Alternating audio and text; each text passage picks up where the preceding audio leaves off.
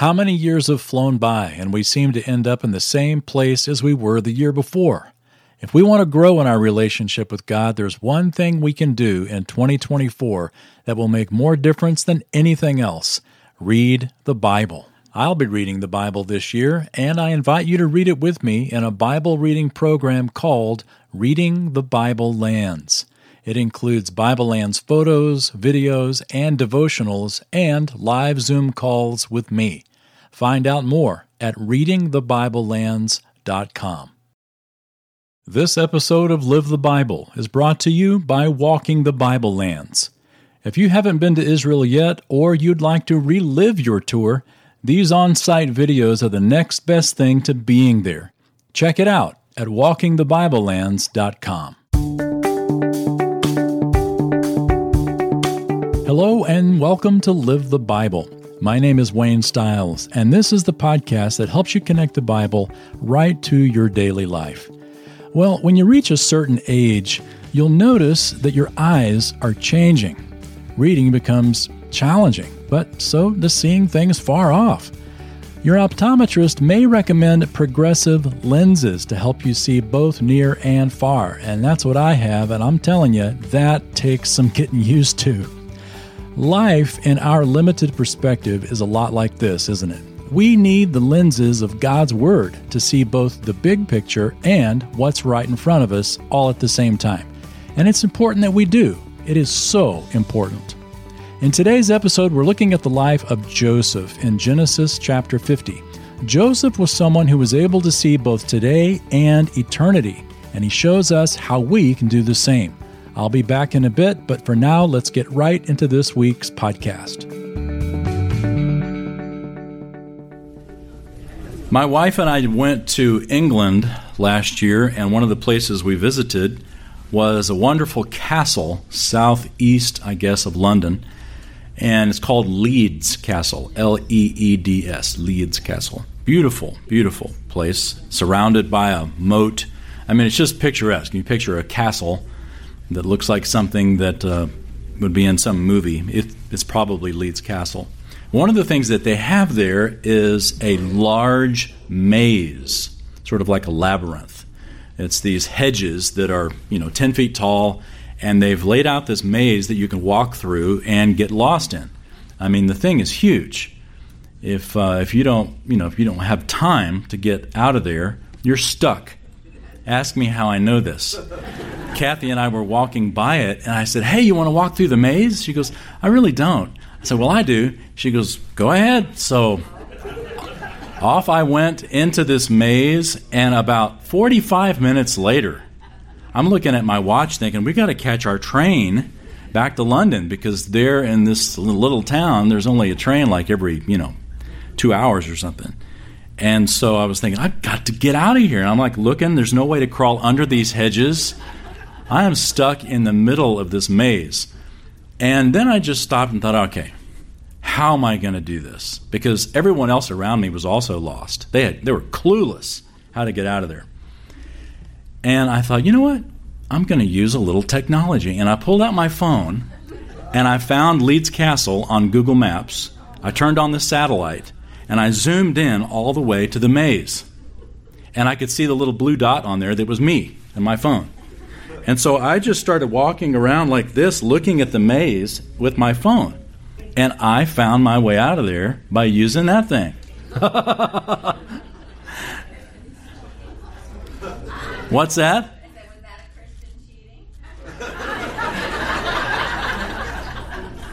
No, it wasn't cheating. It wasn't cheating. This is what uh, when when when the Lord God told Adam to uh, conquer the creation. That's what it was. It's just like this. Eyeglasses aren't cheating. They are using the the creation that God's given us to uh, adapt to our weakness.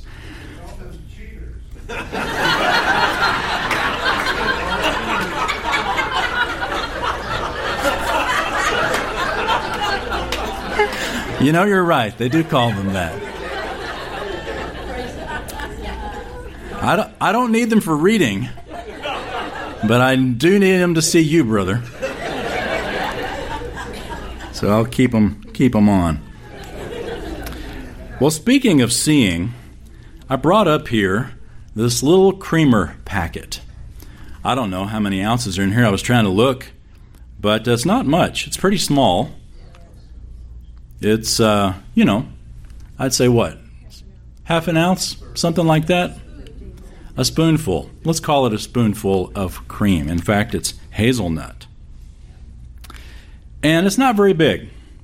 But I tell you what, if I put this in front of one eye and I look around at you, it is bigger than all of you. In fact, it's bigger than this whole group right here.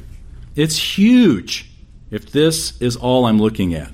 If I am focusing in on this little few ounces of creamer, it's massive. But the reality is, it's not that big. A basketball is bigger than this. A planet is even bigger than that. Come to think of it, God is infinitely bigger than this little creamer. But when we focus on the small things, and that is all we look at, it's all we see. Even though there is so much more that is far bigger than the little things like these creamers. Now, speaking of glasses and cheaters, if you wear glasses, you remember the first time you put them on. I know you do, because it was life changing, wasn't it? I'll never forget the first time I put my glasses on. I was 12 years old. I remember when I was, um, before I got glasses, I was sitting there in like front row of my algebra class and I couldn't read the board. I thought, hmm, I bet I need glasses. So my mom and I went up to the mall and went to the doctor's office and two weeks later came back and they put these things on my eyes and initially, it wasn't that big a deal there in the office, but we walked out into the mall, and it was like glory. I mean, things had shapes, things had edges. The little ficus trees that were there in the mall had leaves. I could see things I had never seen before. Colors were brighter. It was like, I don't know, it's sort of, in a small sense, what I imagine heaven is going to be like. We're going to get there and just have a brand new perspective on things that were there all along, we just couldn't see. Now, fast forward 40 years, and let's keep the eyes going.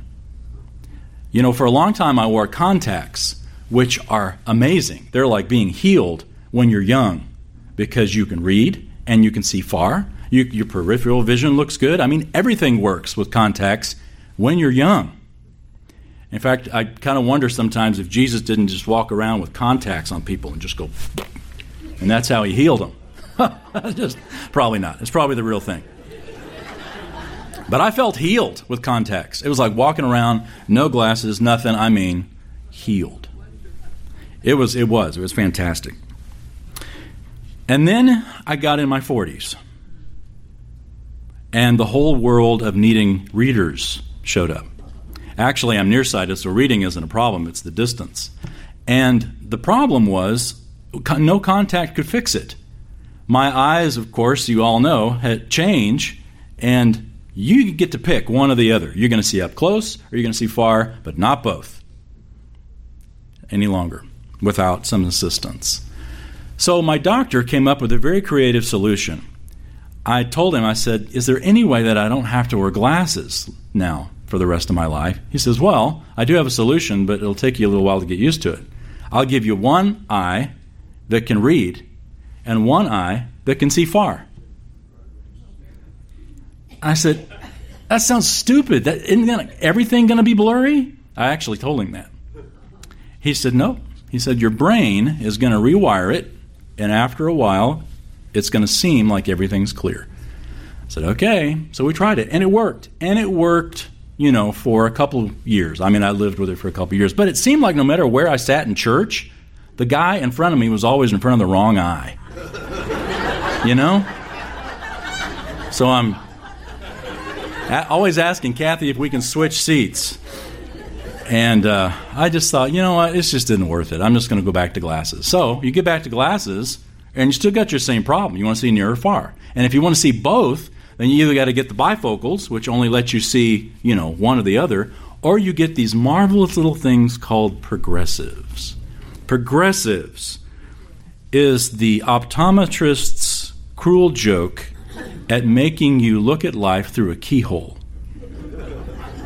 You always have to get it just right, and if you don't get it just right, you know. I mean, seriously, have you ever worn progressives?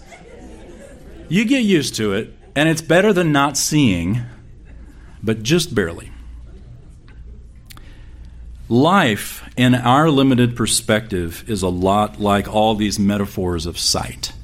Whether it's not being able to see up close, whether it is simply being in the labyrinth and you need a high view.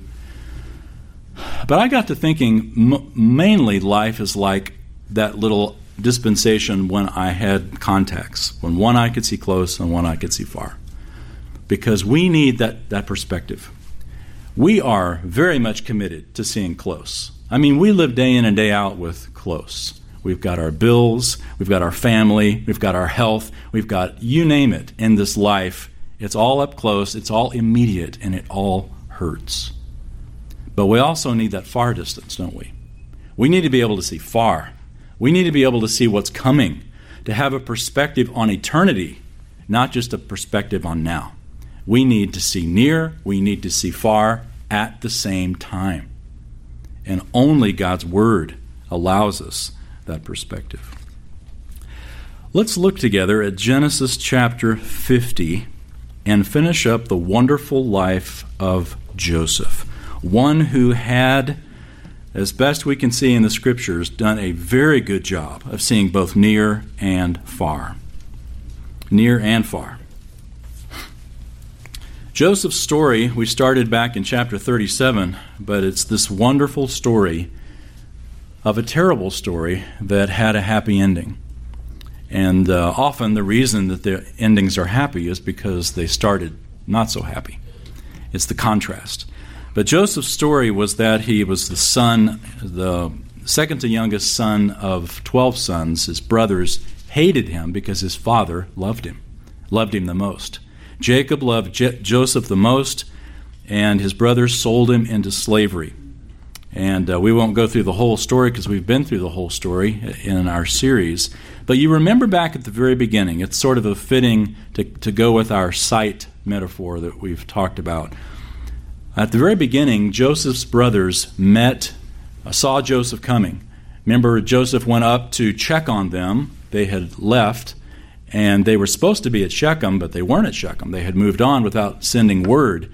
And just so happened that Joseph spoke with somebody that said, you know, they said they were moving on to Dothan. Okay, so a little farther northwest, Joseph went and they saw him coming from a distance.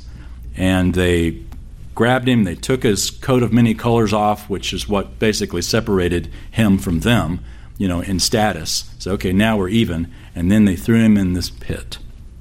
That was Joseph's experience at Dothan. Dothan only appears twice in the whole Bible.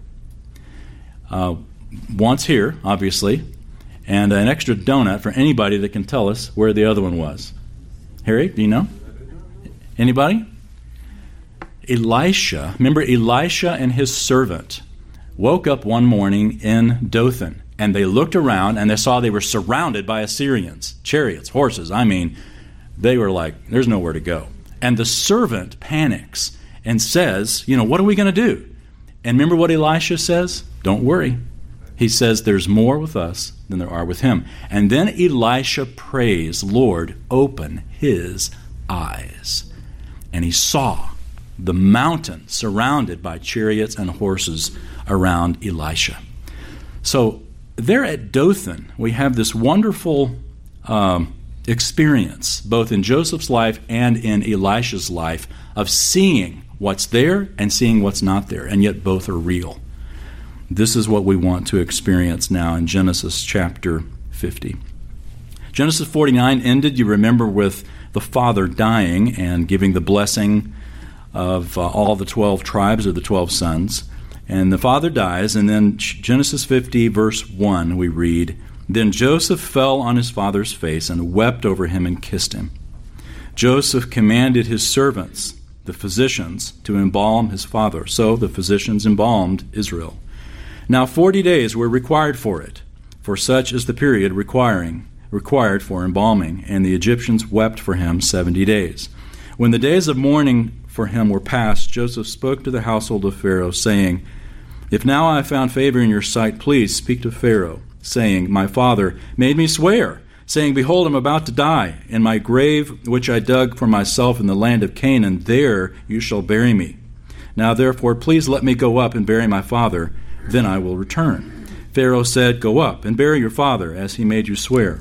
So Joseph went up to bury his father, and with him went up all the servants of Pharaoh the elders of his household, and all the elders of the land of Egypt. And all the household of Joseph, and his brothers, and his father's household, they left only their little ones and their flocks and their herds in the land of Goshen. There also went up with, with him both chariots and horsemen. It was a very great company. When they came to the threshing floor of Atad, which is beyond the Jordan, they lamented there with a very great and sorrowful lamentation and he observed seven days mourning for his father. Now, when the inhabitants of the land, the Canaanites, saw the mourning at the threshing floor of Atad, they said, This is a grievous mourning for the Egyptians. Therefore it was named Abel Mizraim, which is beyond the Jordan. Thus his sons did for him as he had charged them, for his sons carried him to the land of Canaan, buried him in the cave of the field of Machpelah before Mamre which Abraham had bought along with the field for a burial site from Ephron the Hittite. After he had buried his father, Joseph returned to Egypt, he and his brothers, and all who had gone up with him to bury his father. So, this first half of this chapter is really obviously focused on the burial of Jacob. And they go back to Canaan, or back to what we know as Israel, sort of in a um, a roundabout way. If you if you think about it, going from Egypt to beyond the Jordan to get to Canaan is, you know, sort of like traveling from California to Texas by way of Louisiana. It's like, why would you overshoot it and then come back?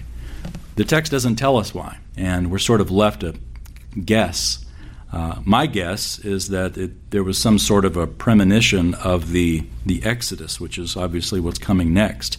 Because when the Exodus occurred, that's how they entered the land, was from beyond the Jordan. So maybe that's how they why they entered it this way. I don't know why it happened.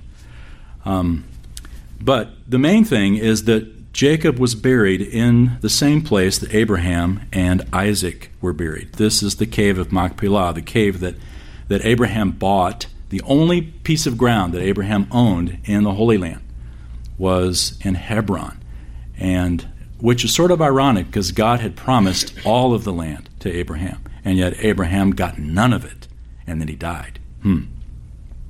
So it's either God has reneged on his promise or there's more to come. Listen to what Hebrews chapter 11 says. Just listen Verse 13 says, All these died in faith without receiving the promises, having confessed that they were strangers and exiles on the earth. All these died without receiving the promises. God made promises, and they didn't get the promise, and then they died. What does that mean? It means there must be a resurrection for God to fulfill his promises. And that's exactly what it means. And that's exactly why they all wanted to be buried in the promised land. Why Jacob says, Don't bury me in Egypt, bury me in Canaan. I want to be buried, in fact, in the very cave where my granddad and my father are, because that's where I want to be resurrected, because that's where God's promises are going to come true to us. It was uh, an expression of faith to be buried there. And the, the sons take Jacob up and bury him there, and then they come back to Egypt. And the loss of their father obviously grieved the sons, but it also did something in all of the brothers, except Joseph, that sort of removed their sense of security. They feared, we're about to see, that now with their father dead, the brakes are going to be off. And now Joseph is free to exact revenge for what they did to him. Look at verse 15. When Joseph's brothers saw that their father was dead, they said, what if Joseph bears a grudge against us and pays us back in full for all the wrong which we did to him? So they sent a message to Joseph saying, Your father Your father charged us before he died, saying, Thus you shall, you shall say to Joseph, Please forgive, I beg you, the transgression of your brothers and their sin, for they did you wrong.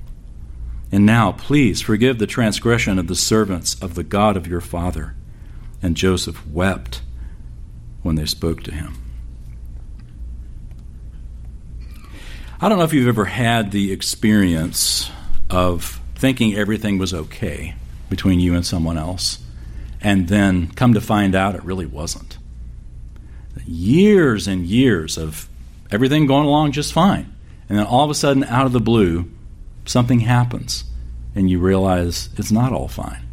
And it's a total shock because, from your perspective, it was. Everything was okay. And then all of a sudden, you realize it's not. I've had that happen. And that is hurtful, very hurtful, because it's so needless. Why wouldn't we just, you know, talk about it and get it out all on the table and, and make it right? This is what Joseph experienced here. And so we can understand there at the end of verse 17 where he says, it says, Joseph wept when they spoke to him. He wept because he had already forgiven them. He told them. Back in chapter 45, he told them, Everything's okay.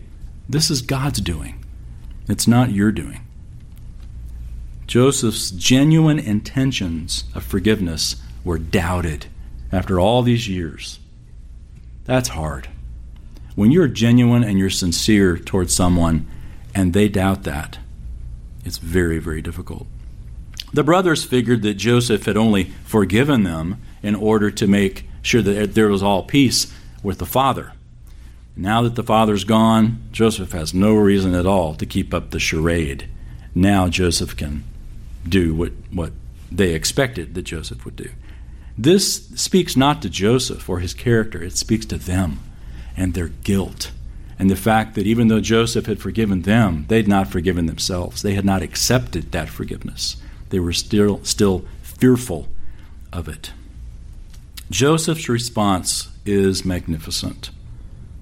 Look at verse 18. Then his brothers also came and fell down before him and said, Behold, we are your servants. But Joseph said to them, Do not be afraid, for am I in God's place? As for you, you meant evil against me, but God meant it for good, in order to bring about this present result, to preserve many people alive. So therefore, do not be afraid. I will provide for you and your little ones. So he comforted them and spoke kindly to them. Look at just this magnificent, gracious response. Twice he tells them, Don't be afraid. First thing out of his mouth, verse 19, Do not be afraid. Then at verse 21 again, he says, Therefore, do not be afraid. I will provide for you. He comforts them, he speaks kindly to them. Literally, he speaks not just kindly, but literally, it's he speaks to their heart. He spoke to their heart, and I and we have to believe that finally, at this moment, they get it. He's got nothing left to hide or prove or fake. I mean, if he's going to be real, he's going to be real here. The father would never know it. And Joseph is the same gracious man that he was five chapters earlier and 17 years earlier. So, 17 years earlier is when they first came to the land. And now, 17 years later, Joseph is the same person. It's, it's delightful to see it. His words remain one of the classic theological statements on the sovereignty of God. You meant it for evil, but God meant it for good. Joseph clung to the truth and expressed to them what he had told them 17 years earlier. Joseph factored God's sovereignty into the situation. I love that we talk about this repeatedly. We've talked about it in Joseph's life. I know that we talked about this when we went through the Bible and got to Philemon, because Paul uses this same principle in the book of Philemon. But it's a principle that we've got to constantly have in our lives as well. We see near, we see far. When we focus just on the near, we're going to live with fear like these brothers. I mean, how else is Joseph going to react? But like everyone else around him, Joseph's got the power, Father's gone. The brakes are off. Now, Joseph's going to let us have it. But Joseph didn't see just near, he saw far. And we see that in his statement. You meant it for evil. That's looking near. God meant it for good. That's looking far. At the same time, both, both eyes, Joseph is using both eyes, near and far. You meant it for evil. There's no getting around that. Let's call it what it was. What you did to me was evil.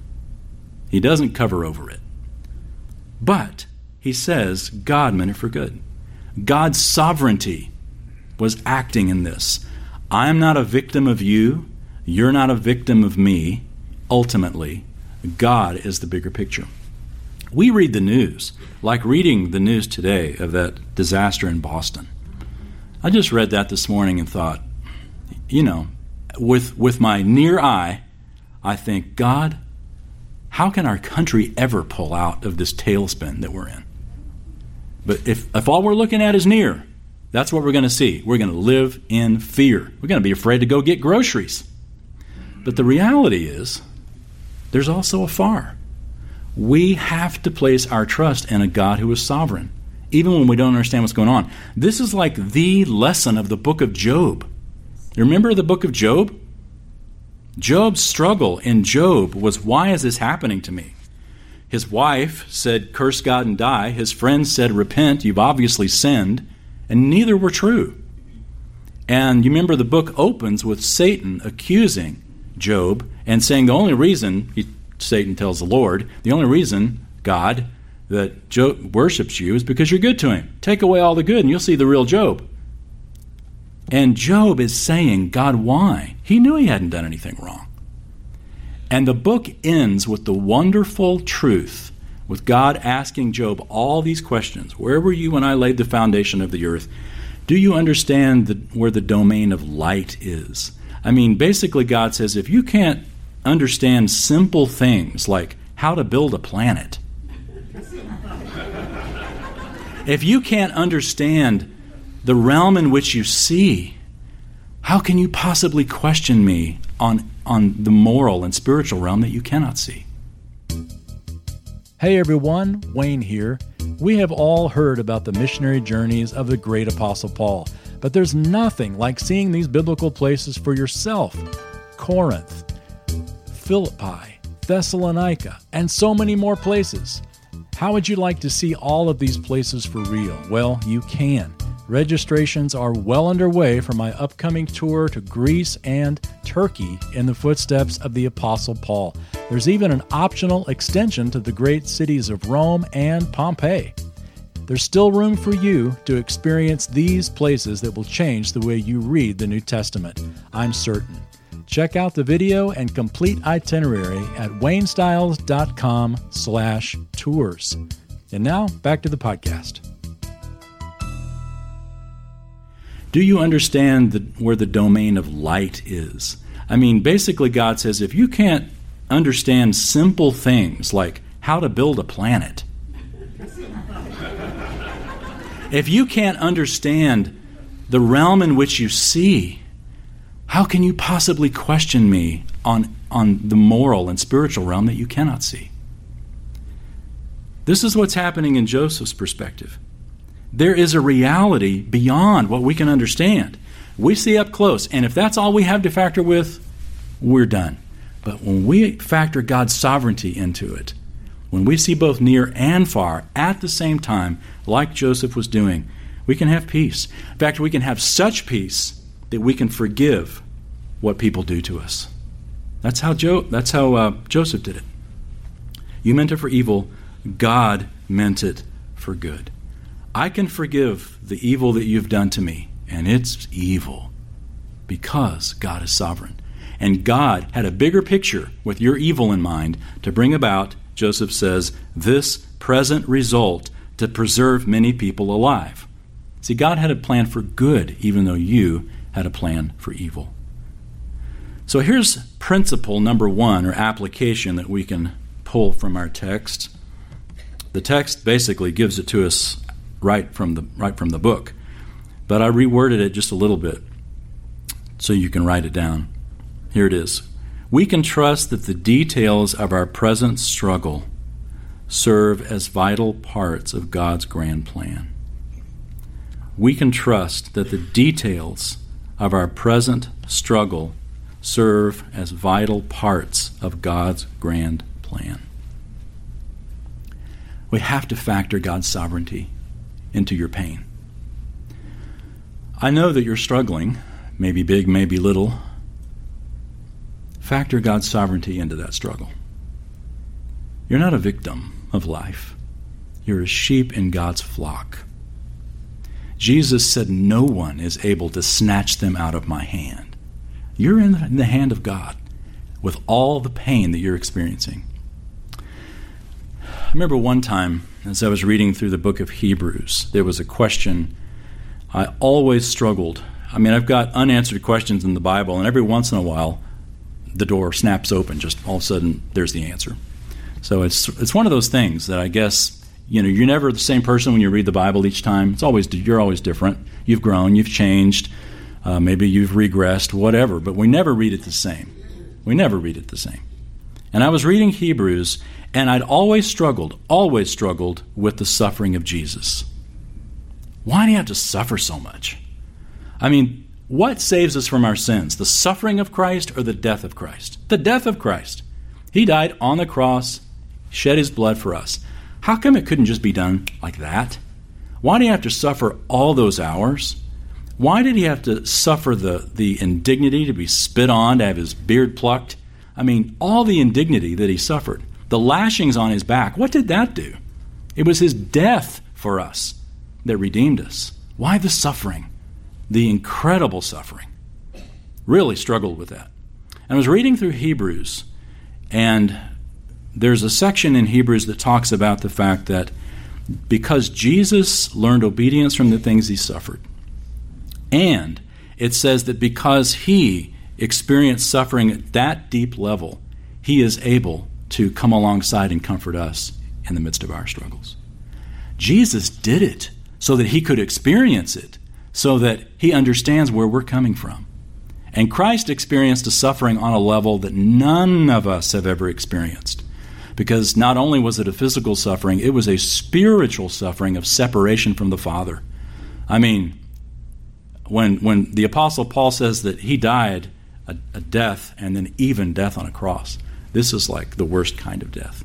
And so Hebrews reveals that, that answer to my question and a comfort to us that Jesus suffered because now he can identify with us when we're suffering. He totally gets it. He totally gets it. And he can empathize with us and he can intercede for us with mercy. That principle, again, we can trust that the details of our present struggle serve as vital parts of God's grand plan how essential it is that we have our time in the Word each day to see both near and far. I remember when I was teaching my girls to drive, um, most of us learned from a professional. My daughters learned from their father. You know, that's legal now. You can do that. You don't even have to leave the house and you can teach your kids to drive.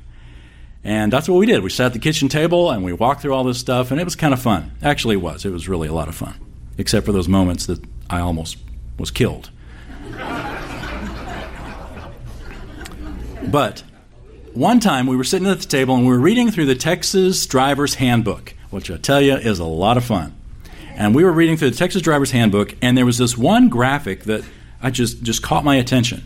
It basically said that when you're sitting in a parked car, and you're looking out the windshield, you have a full 180 degrees in your peripheral vision. You can basically take it all in.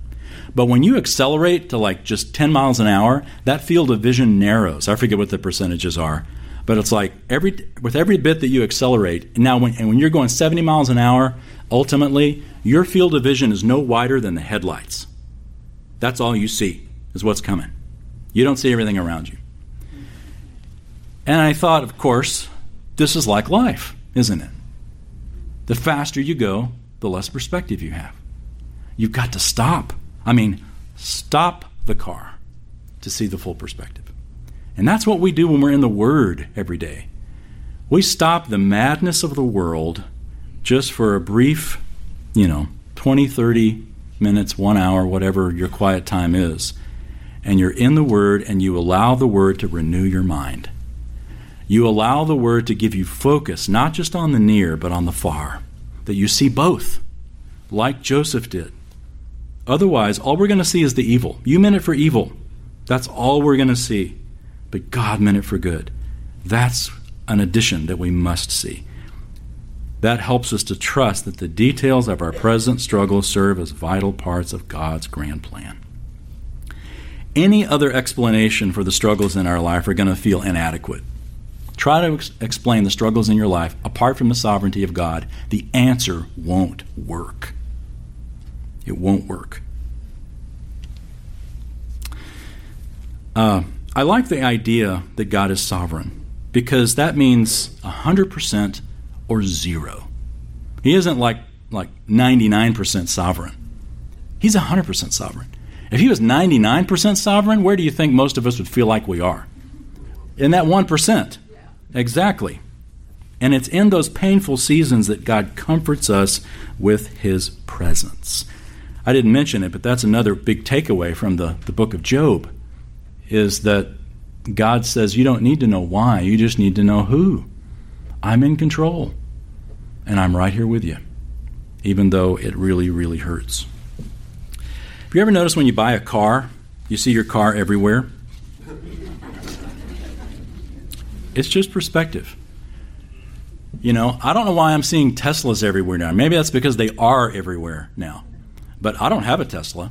But maybe this is God telling me to buy one. because when I buy a car, all of a sudden I see cars everywhere. I remember when I bought my Toyota Prius, all of a sudden there's Toyota Priuses everywhere. I just noticed them. They were there all along, but I never saw them. It took me being aware of it to see it. Think about Joseph's life and what we've read of his life so far. If Joseph wanted to focus only, where'd my little creamer go? If Joseph wanted to focus only on this little bitty thing, which is the pain that his brothers caused him, that's all he would see. If he wanted to focus only on the Toyota Prius that Father Jacob bought him, that's all he would see. But the reality is, there's so much more out there that we need to focus on as well. In Joseph's life, if we, as we look through Joseph's life, we see God encouraging him all along the way. We see little moments like when Joseph was in the prison, and what do you know? He can still interpret dreams. This would have been a great encouragement to him that God has not forgotten him. It's the same way with us. If we will stay attuned to it, God will speak to us. And I don't mean that he will necessarily speak to us, but he will, through coincidence of his providence, or through the word, or through a conversation with a friend, or through some sermon that we hear, or whatever. God will encourage us all along the way and let us know that, that we're not alone and he hasn't forgotten us. Well, Joseph makes the same request now as he dies that Jacob made when, when he died. Look at verse 22. Joseph stayed in Egypt, he and his father's household, and Joseph lived 110 years. Joseph saw the third generation of Ephraim's sons. Also, the sons of Machir, the son of Manasseh, were born on Joseph's knees. Joseph said to his brothers, I'm about to die, but God will surely take care of you and bring you up from this land to the land which he promised on oath to Abraham, to Isaac, and to Jacob. Then Joseph made the sons of Israel swear, saying, God will surely take care of you, and you shall carry my bones up from here. So Joseph died at the age of a 110 years, and he was embalmed and placed in a coffin in Egypt. Genesis begins, as we saw earlier this morning, with paradise in a garden. Genesis ends with a coffin in Egypt. This is not the world God intended. And it's not the world that will be, as we see at the end of the Bible as well. Death boils life down to its essentials. And I'm trying to remember who it was. The famous last words of many people. I think it was uh, uh, Frank Sinatra's last words were pretty scary. He said something like, uh, I'm losing it. I think that's what he said. I'm losing it. Uh, I forget who the French composer was. He said, I'm dying, please bring me a toothpick. First things first. The last words of Joseph here are words that point to forever. There's immediate and then there's forever. And Joseph's saying, God's going to take care of you. In fact, he says this twice. Look at verse 24.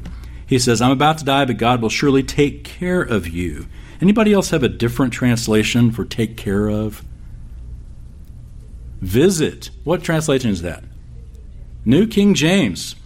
Well, wonderful, because that is exactly what the original talks about. God will visit you. He also says that in verse 25 God will surely visit you and carry you up. Keep your hand here in Genesis, if you would, and turn to the book of Luke, chapter 1. Luke chapter 1. Don't lose your spot in Genesis. Well, actually, we've read the whole thing, but uh, Genesis, I'm sorry, Luke chapter 1, all the way down at verse 68. Remember, the context of Luke 1 is the preparation for the coming of the Messiah Jesus. And the preparation is, first of all, by the announcement of the forerunner of Jesus, who's John the Baptist. And this is the context of when the father of John the Baptist, Zacharias, speaks for the first time in nine months and he says uh, these wonderful words that are verse 67 through 80. But look at just verse 68. This is Zacharias' words. He says, Blessed be the Lord God of Israel, for he has visited us and accomplished redemption for his people. Visit. Interesting, from the time that Joseph said this in Genesis 50 to Luke chapter 1 coming out of the mouth of Zacharias in, in, anticipation of the coming of the Messiah. I don't know that there is any other place in the scripture that talks about God visiting his people in the same way. This visit isn't like, you know, God's coming over for dinner. You know, God's coming over for a visit. Visit here means that the power of God shows up either for blessing or for judgment. That's what the, this word visit means. Joseph referred to it in the sense of the Exodus, because he specifically mentions the Exodus. God's going to bring you back into the land. But his idea has a grander sense eh, of the ultimate visitation, which Zechariah speaks of here, that God visited, he has visited his people, anticipating the coming of Jesus. And now, look at chapter 19, Luke 19, where the word is on the lips of Jesus himself. Luke 19, verse 41. This is Jesus at Palm Sunday on the back of the donkey. He comes over the ridge of the Mount of Olives and sees Jerusalem. Verse 41 says, When he approached Jerusalem, he saw the city and wept over it, saying, If you had known in this day, even you, the things which make for peace, but for now they have been hidden from your eyes. For the days will come upon you when your enemies will throw up a barricade against you and surround you and hem you in on every side. They will level, you to the ground and your children within you, because, and they will not leave in you one stone upon another, because you did not recognize the time of your visitation. The time of your visitation. God came, and ultimately, God came in the person of Jesus. So, back to Genesis. Joseph is speaking of the Exodus and that redemption, but ultimately, the Bible is pointing prophetically to the final visitation, or that one that occurred there in Israel when Jesus presented himself as the Messiah. The second principle we can get from our text today is simply this we can die with unfulfilled dreams because God's promises extend beyond the grave. We can die with unfulfilled dreams because God's promises extend beyond the grave. Life's been a disappointment, hadn't it? There's a lot in life that hadn't happened, that we didn't want. A lot's happened that we didn't want to happen. There's a lot we wanted to happen that hasn't happened and probably won't ever happen. We are all going to die with unfulfilled dreams. Sometimes those dreams are ours, but sometimes those dreams are God's promises to us. like it was with Abraham. All these died without receiving the promises. That's okay. Why? Because we can die with unfulfilled dreams because God's promises extend beyond the grave. There is a resurrection coming that we can look forward to. Uh, I've seen the pyramids in Egypt. In fact, I've stood right at the base of these massive, massive pyramids. The only one of the uh, wonders of the ancient world still standing, the pyramids of Giza. Incredibly big. From a distance, they look nice and smooth, but that's only because you're seeing them from like 30 miles away. When you get up close, they're just as rough and as jagged as can be. Well, these were basically tombs for the pharaohs, for the early pharaohs. Um, it wasn't all that sharp, though, to do that, because basically what you're saying is here's the treasure. Dig here. And they did. And so the tombs were robbed. And find, you know, later generations of pharaohs decided, you know what, it'd be better if we hid our tombs. And so that's what they did. And they still found them. You know, even in the 20th century, uh, King Tut's tomb was finally found. But uh, we don't find any kind of a, um, a pyramid or tomb for Joseph. Joseph was, you know, the prime minister from our perspective of Egypt. And there were these kind of leaders that have tombs or ziggurats, or not ziggurats, but what do they call those things? Mastabas in Egypt. Uh, you can go there and you can find them, but you'll, you won't find one for Joseph. Joseph, we were told, we're told at the, in the book of Exodus that his bones were taken, and then at the end of the book of Joshua, Israel buried Joseph's bones in accordance to Joseph's wishes in the land of Canaan. In fact, buried him in Shechem, which was the land allotted to Joseph's tribe. But I love Joseph's life, probably one of my favorite people in the Bible, because he had a firm confidence in God all the way to the end. I'll never forget, I'll never forget, standing in a cemetery, uh, I guess it was back 2006.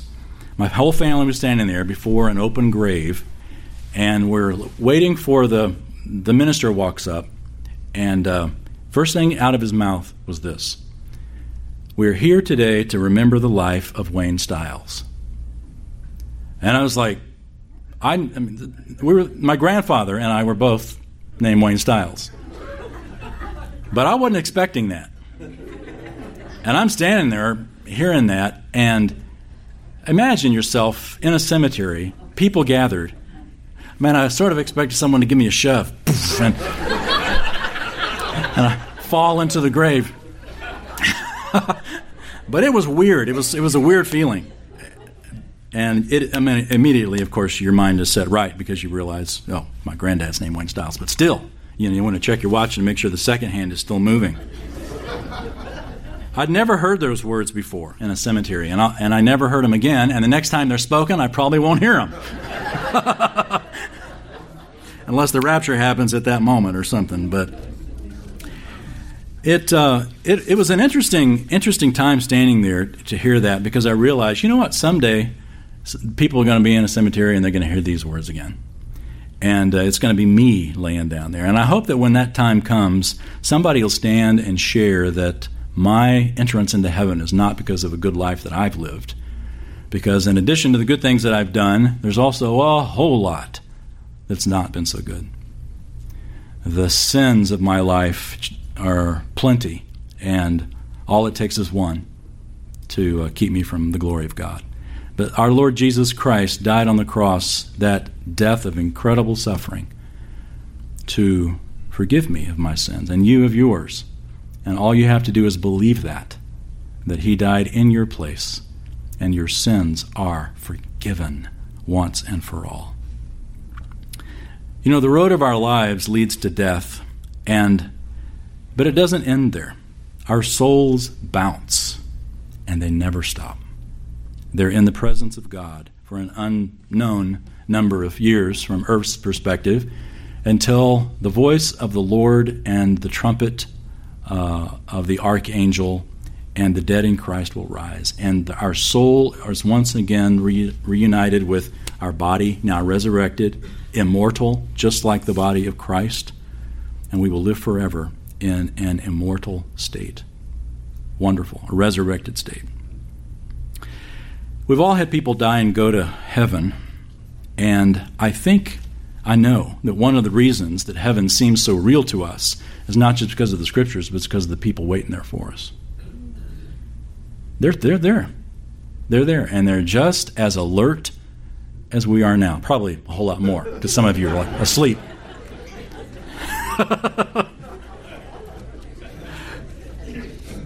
but seriously, who do you have in heaven? You have parents, you have grandparents, you have siblings, you may have a spouse, you may have children who have gone before you. Certainly, you have friends who are there. And of course, we also have Christ. Heaven seems so real because the people that are there waiting for us. So, in your struggle right now, remember that this life that we're living isn't all of life. It's just the little blip we call time. Eternal life is eternal, and that's ultimately where we're going. So, Joseph teaches us to keep this eternal perspective. Don't just focus on the near, focus on the far, both at the same time, because both are true. Let's pray. Our Father, this life we live is only the foyer to forever. These brief years that we have on earth, filled with joy and filled with pain, are products of your sovereignty, and so we will trust you. As Joseph said, you meant it for evil, but God meant it for good. Thank you so much for that perspective because it gives us the truth that we need to cling to on a daily basis in order for our lives to go on and for us to persevere and not give up. Help us, Lord, to persevere and not give up. And I pray for any who are here today feeling right on the edge of being done with life. It's just done. It's so difficult that you would strengthen them and give them hope. That this life is not all of life, that there is so much more to come. A life of glory with Christ, with the saints of old, with those who have gone before us. And we look forward to that. In the meantime, help us struggle well. Help us choose obedience for your glory. Help us have the perspective that's near and far at the same time and we'll do it for your glory and faith in Christ. And it's in His name we pray. Amen.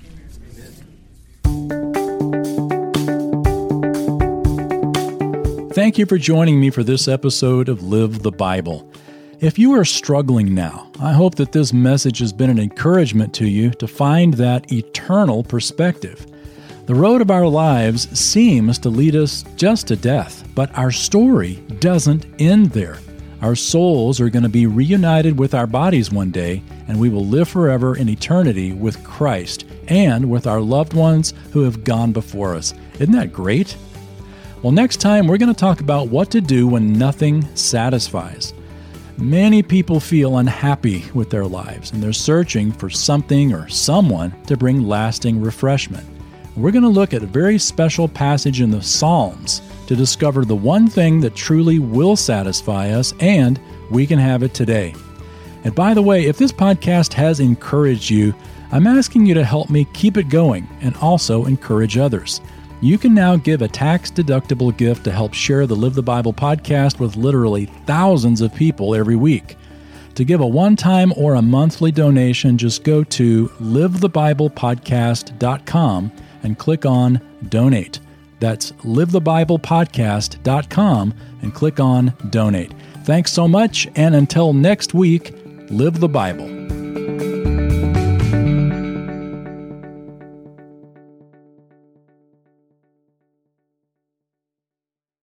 My friend, I hope you will read the Bible in 2024, and I'd love for us to read it together, seeing the places where it all happened. Check it out now at readingthebiblelands.com.